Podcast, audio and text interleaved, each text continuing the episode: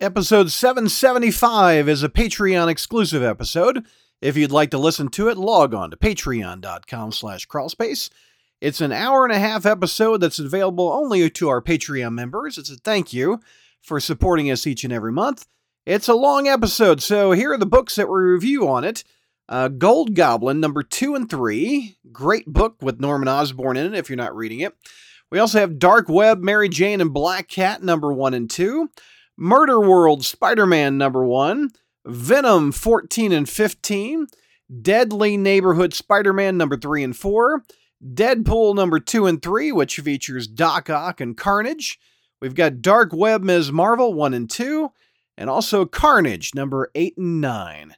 I defy you to find another Spider Man podcast out there that reviews that many Spider Satellite books all in one episode. So log on again, patreon.com slash crawlspace.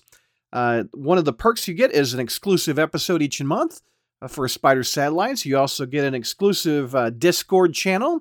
You get merch, crawlspace t-shirts, coffee mugs, stickers, a hoodie, etc. if you sign up.